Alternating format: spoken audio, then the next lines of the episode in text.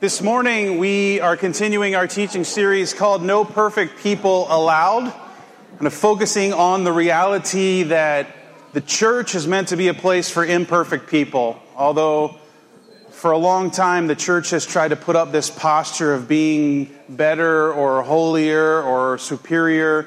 In fact, that is never the way Jesus intended the church to function or to uh, be structured. And so, we're trying to take a look at stories of Jesus interacting with less than perfect people and seeing how he embraces them and calls them to change the way they're living. This morning is a, a, bit of a different story from kind of the ones we've been looking at, but it's one of my favorite stories in all of the New Testament. And I love it because there's such rich um, context to it, such rich historical context to it. So if historical context is exciting to you, this is going to be your stuff. If historical context is not all that exciting to you, just stick with me through some of the boring parts and you'll get to the end because what we see in the end is that Jesus has a pretty clear picture for what he wants the church to be. Uh, and so in this, in this story, what we see is uh, the reality of imperfect faith. And it's the story of Peter famously and boldly declaring that Jesus is the Messiah followed by him telling Jesus that no, he couldn't go die on the cross, and Jesus having to first tell him that God had revealed mysteries to him, and then having to say to him, Get behind me, Satan. And yet, Peter still becomes this key player in the church. And so, even a, perf- a person of such imperfect faith that Jesus could refer to him as Satan is included in this reality and is part of the building up of the church. So, you have a copy of the scriptures, you can turn to Matthew chapter 16. Uh, if you don't have one and want to follow along, there's a couple copies on the back table, or feel free to just listen. Uh, the story will tell itself. Matthew chapter 16, verse 13.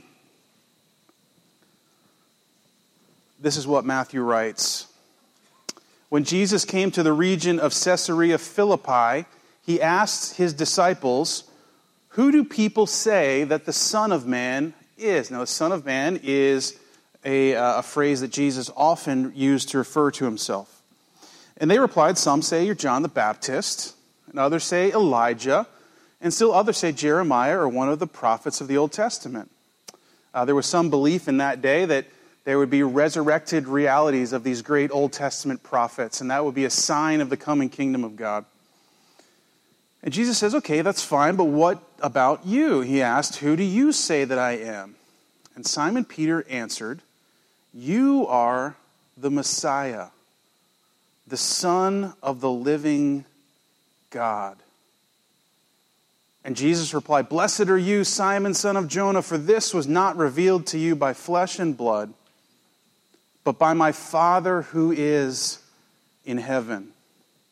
And I tell you that you are Peter, and on this rock I will build my church, and the gates of Hades will not overcome it. I will give you the keys of the kingdom of heaven. Whatever you bind on earth will be bound in heaven. Whatever you loose on earth will be loosed in heaven. And then he ordered his disciples not to tell anyone that he was the Messiah. We'll stop right there.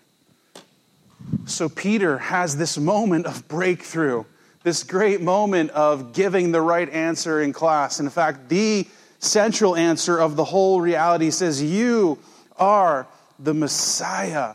And when he says this, it carries all kinds of, uh, of Jewish reality in that day and age. Uh, the, the Jewish people longed for and looked for what they called a Messiah, one who would come out of the lineage of the great King David and who would restore through God's power and blessing, the kingdom of Israel to its uh, past kind of glory.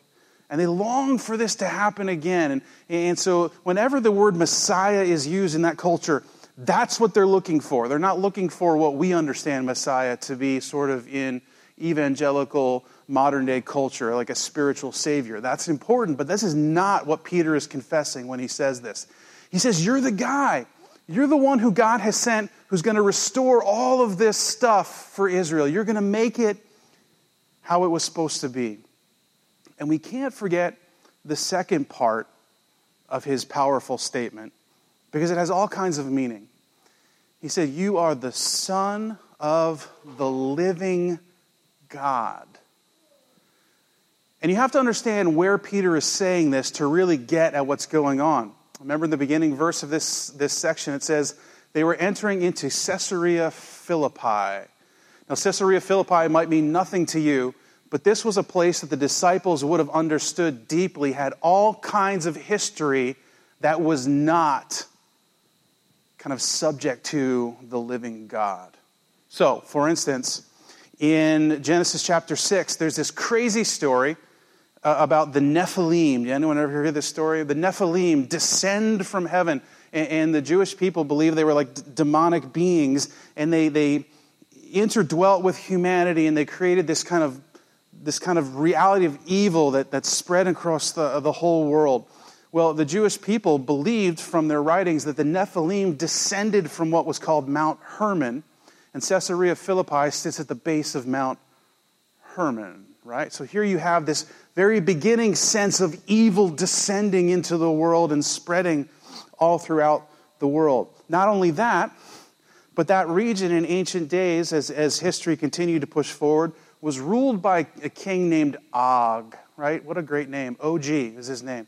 Og was a horrible king. Uh, he was kind of, he, he ruled along with this other king, Sihon, these, these edge parts uh, of what is now modern day Israel.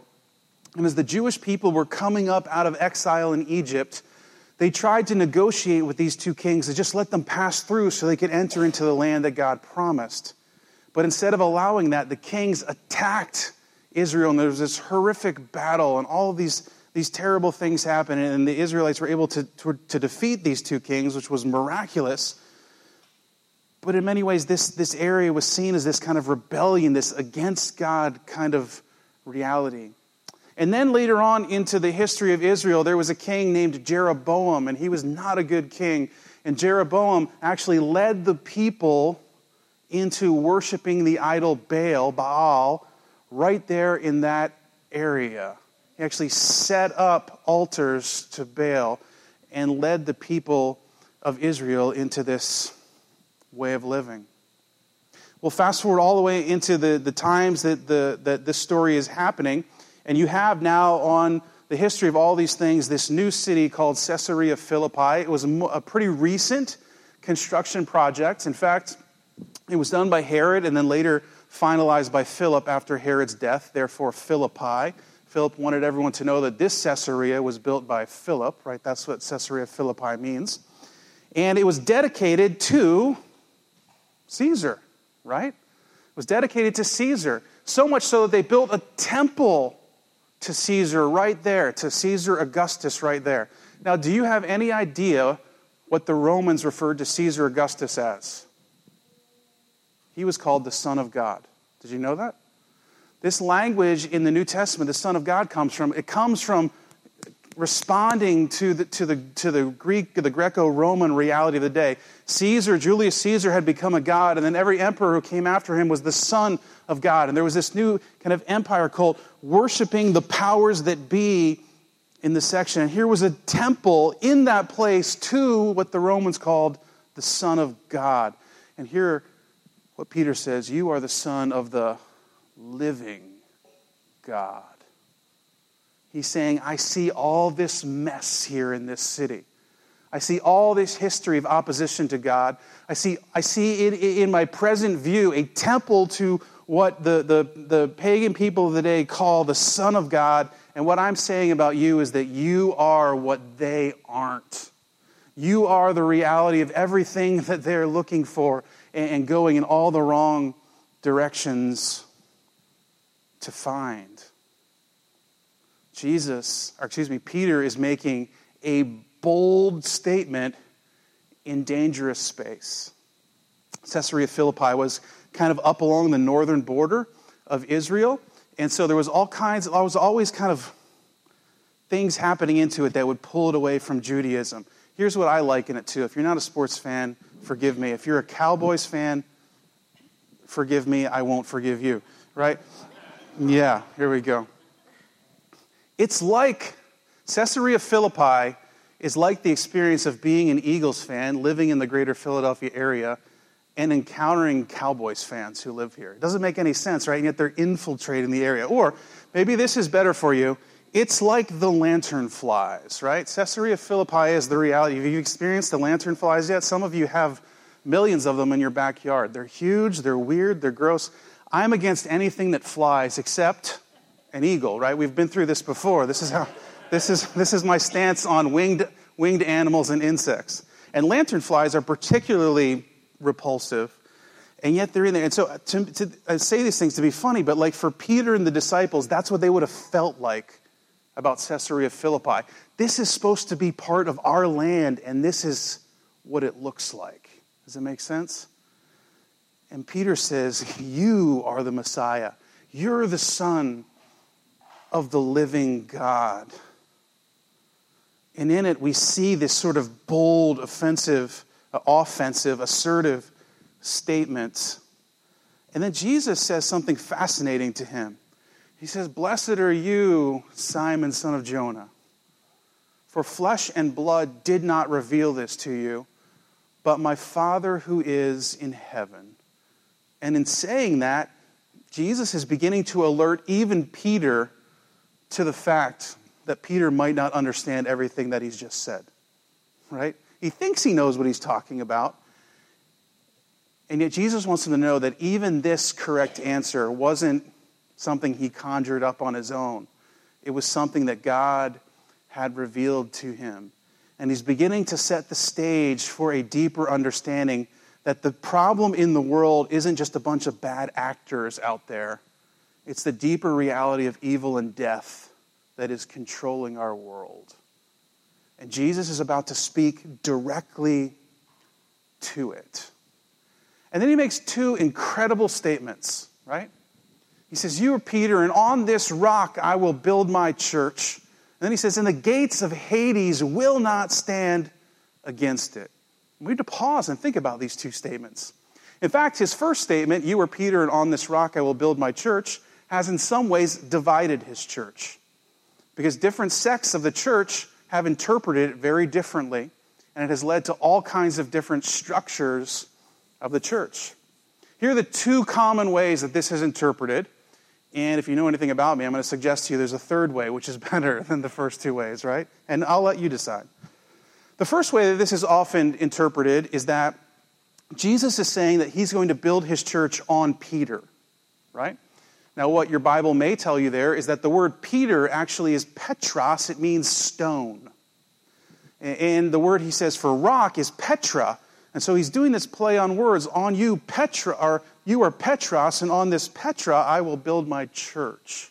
And so many have interpreted this to mean that Jesus is saying he's going to build his church on Peter, that Peter's going to be a key player in this whole thing.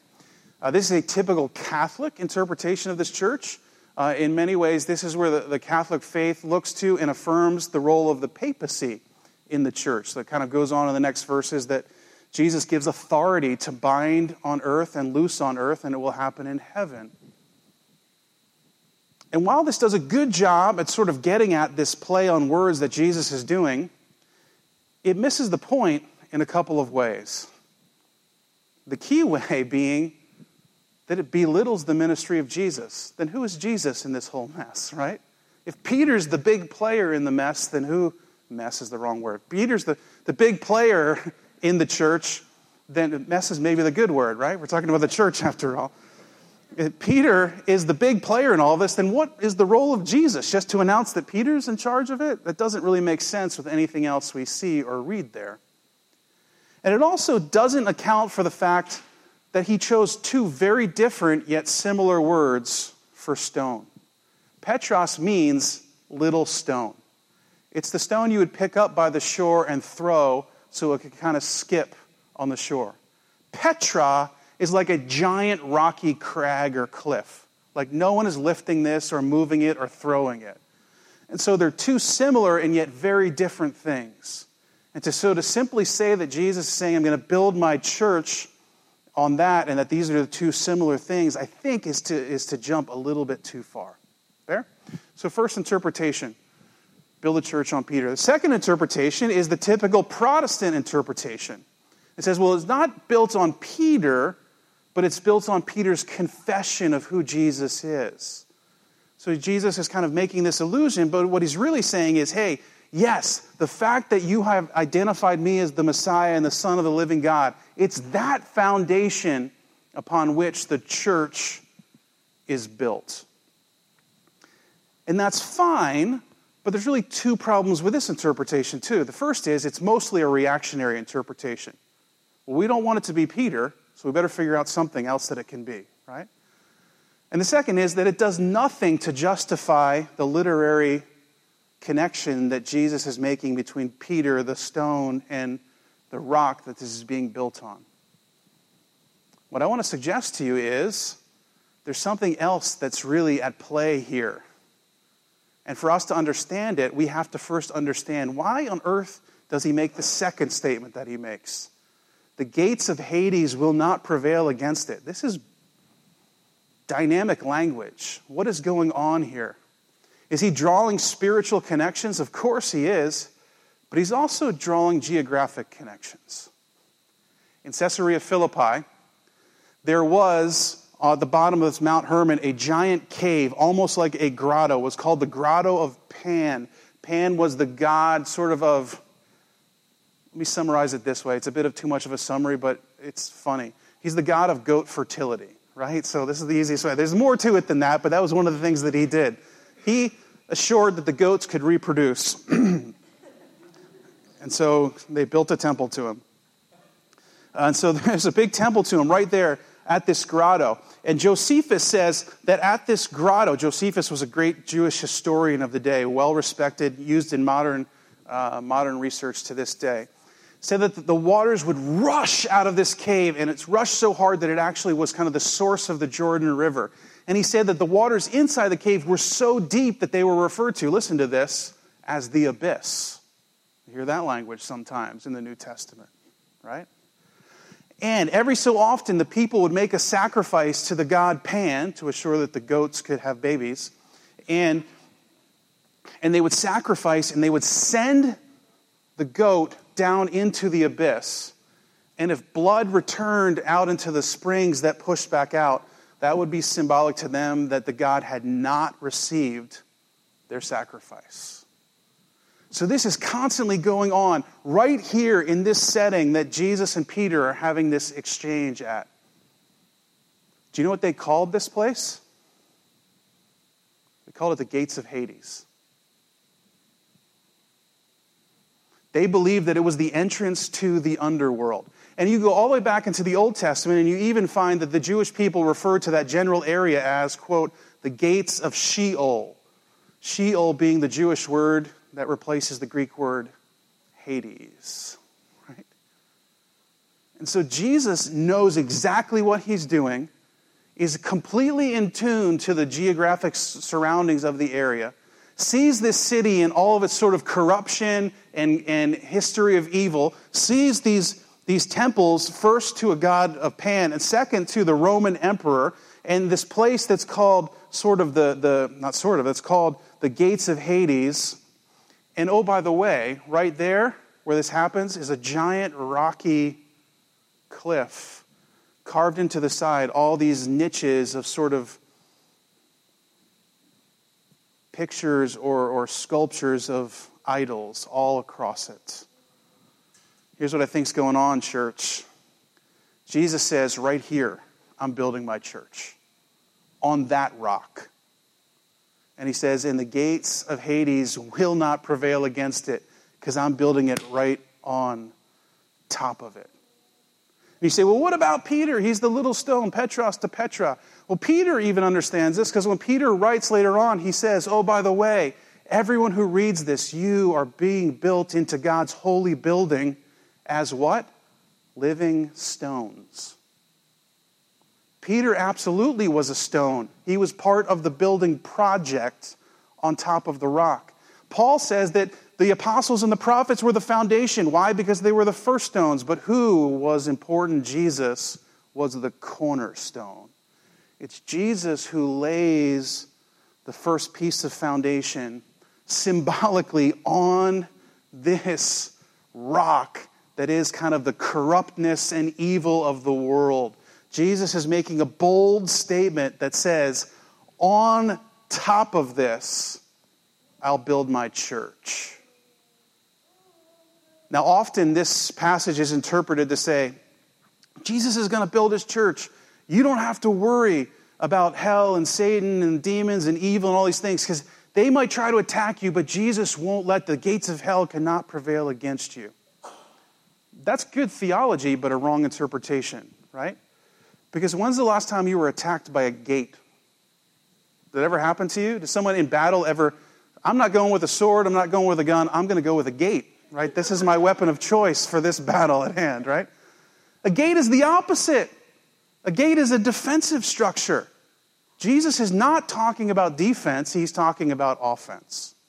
Do you see it? He's saying, I will build my church right here in this place that seems so far gone from me, and no one can stop me. Do you see it? And 2,000 some years later, we look and say, uh huh, exactly. Now, does that not mean there's resistance? Does that not mean there's not things that come against? Of course not. But the project is not done. It's why Jesus, or why Peter says, You are living stones. You and me, we're being built into this structure that eventually will prevail, and the world will be as God intended it to be. This is a fascinating statement about Jesus' intent for the church.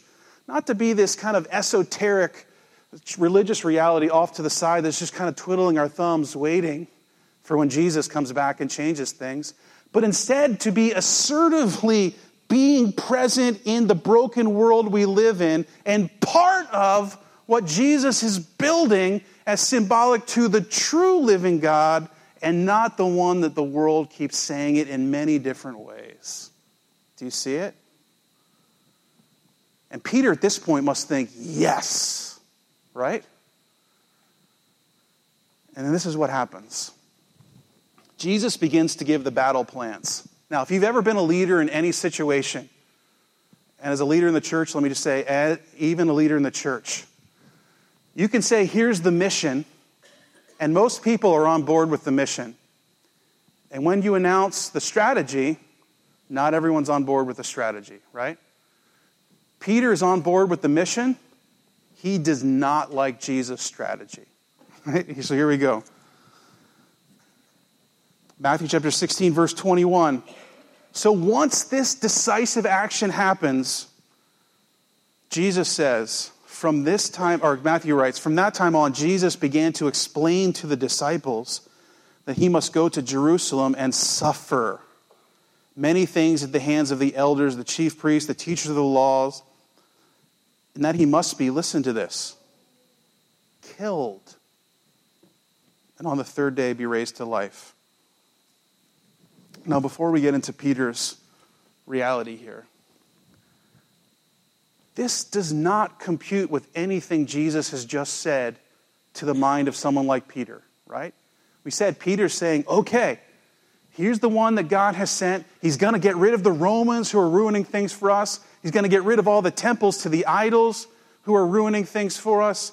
He's going he's to clear out the whole space. He's going to reclaim it for God, and we're going to establish something here. He's going to do it by power, right? Because that's how you do it. And Jesus says, actually, the battle plan is I'm going to suffer, and I'm going to die. And a dead Messiah is a false Messiah to someone like Peter. Why? Because Peter doesn't understand the greater issue at hand. He only sees the tangible realities of the broken world. He doesn't understand the greater realities of evil and death at work, not just in the world, but check this, also in his life. And so Peter says, let's get his words exactly here. Peter took him aside. This is fascinating, right? Now, again, Jesus is,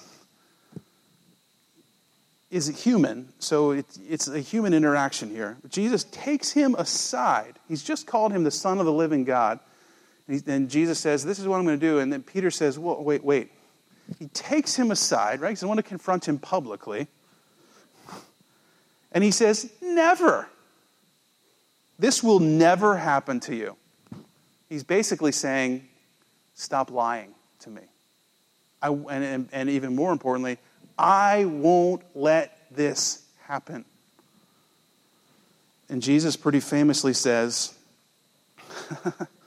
Get behind me, Satan. You are a stumbling block to me.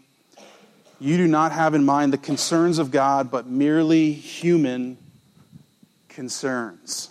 The word stumbling block is like a trap that was used to catch animals, right? Jesus basically says to Peter, You're trying to trap me.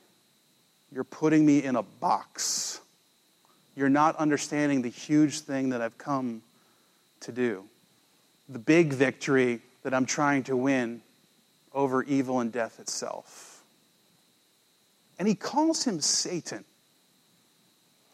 Now, you know what it's like to get a really hard question right in class, right?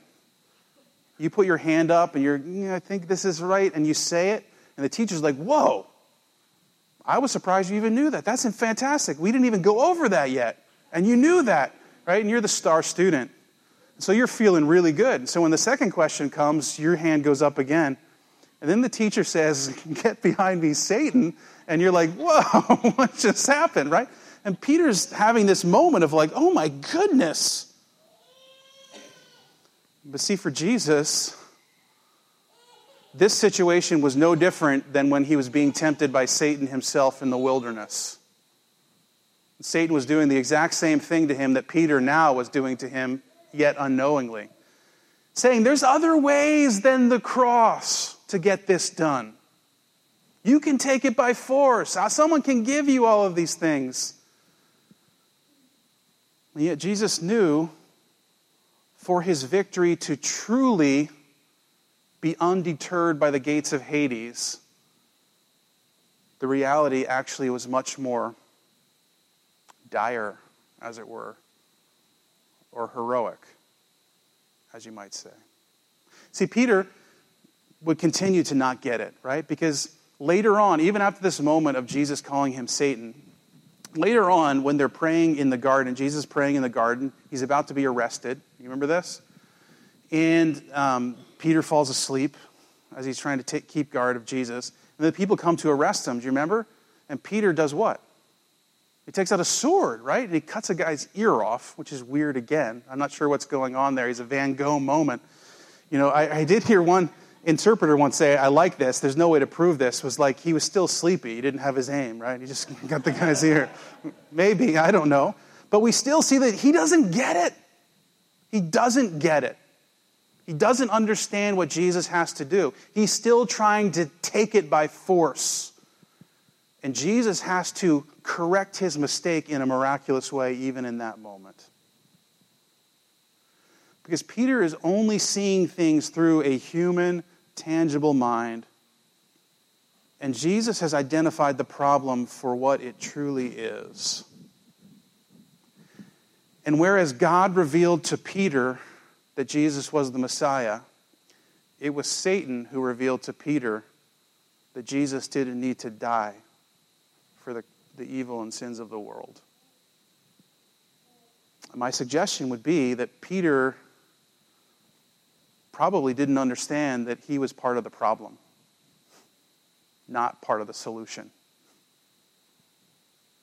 Yet he saw his religious purity and his good intentions as the means by which to conquer the pervasive issue of evil and death in our world. And Jesus rejected a posture of power and instead adopted a posture of sacrifice and of service.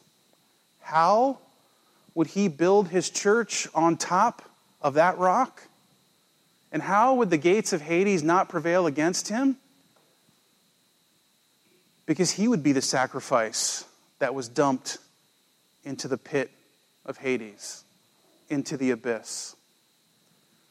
And the blood would not run back out Instead, as, P, as Paul would write to the Ephesians, Jesus himself would lead captive a host of captives, conquering death through his sacrifice, and therefore rightly able to say to the people of Caesarea Philippi and to a struggling religious dude named Peter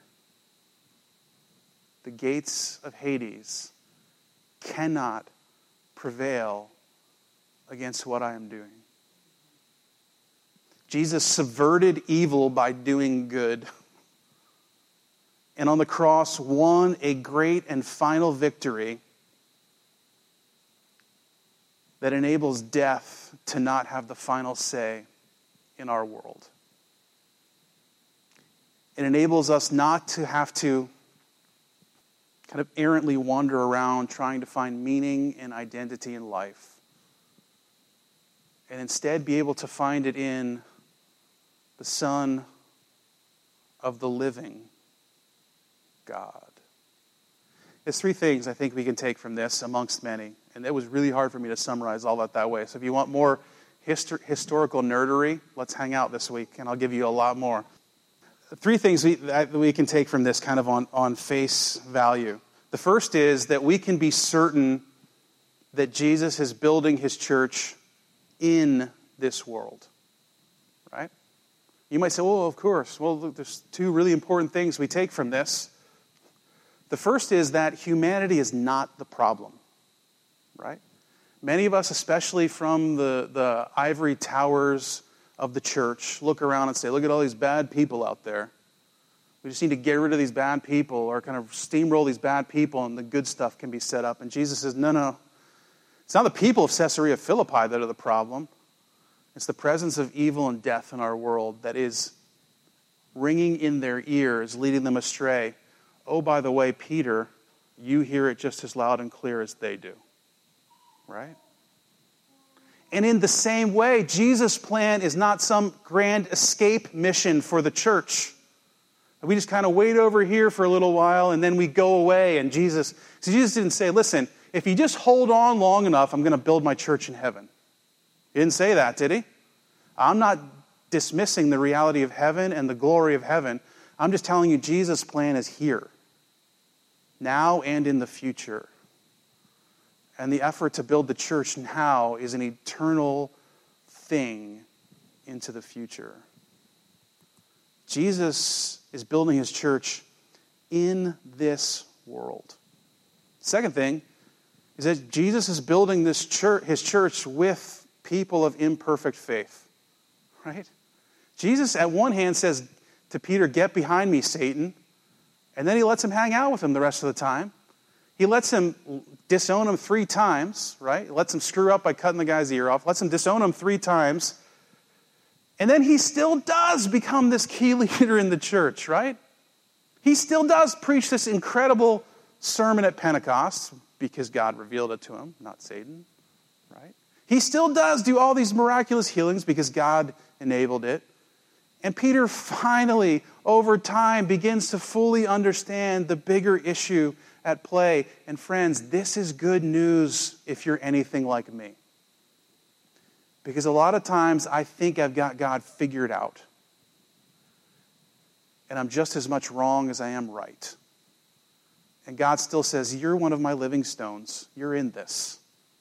I'm working through you, your mess ups, and your glorious mountaintop moments. You're in. I love you. You're included in this. Jesus though calling Peter Satan, never dismissed him from his presence. Think about this. And yet embraced him, ate meals with him, loved him. In moments, was going to take him to be one of the three people who would experience the transfiguration, this grand moment of seeing the glory of God through Jesus. This is good news for people like us. And then the third thing is that Jesus builds his church through a continued call to take up your cross. We won't take time to read it, but the next section of scripture here basically says if anyone wants to follow me, he must take up his cross and come after me.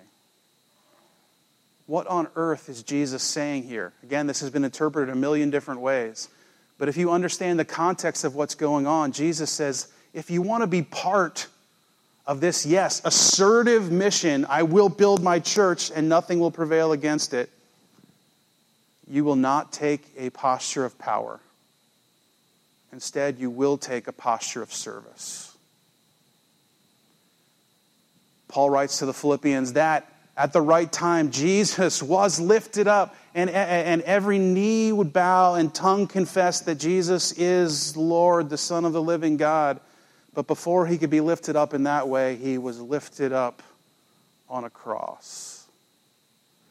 And it wasn't until people can fully understand what he did on the cross that they could bow before him as Lord.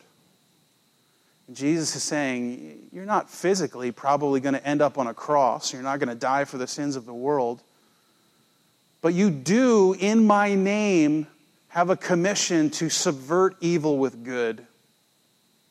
To instead of just sitting in church on Sunday and saying all these bad things are happening around there, to start go, going and being a living stone that is erecting the temple of the living God in the face of evil.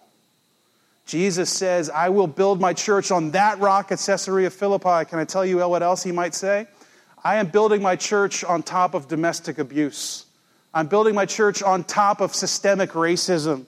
I'm building my church on top of sex trafficking. I'm building my church on top of injustice, on top of poverty, on top of evil, on top of idolatry, on top of strife, on top of all of these things. I'm building my church, and the gates of hell cannot prevail against it. He's not telling you to not worry about their attacks, he's telling you to attack. Not the people, and not from a position of power lest we believe if we elect the right people, we can legislate some kind of Christian utopia.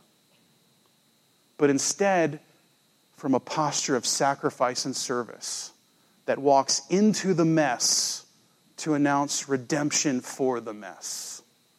This is the church. This is what Jesus has done. And this is what he calls us to. Imperfect in faith as we may be. Can I pray with you?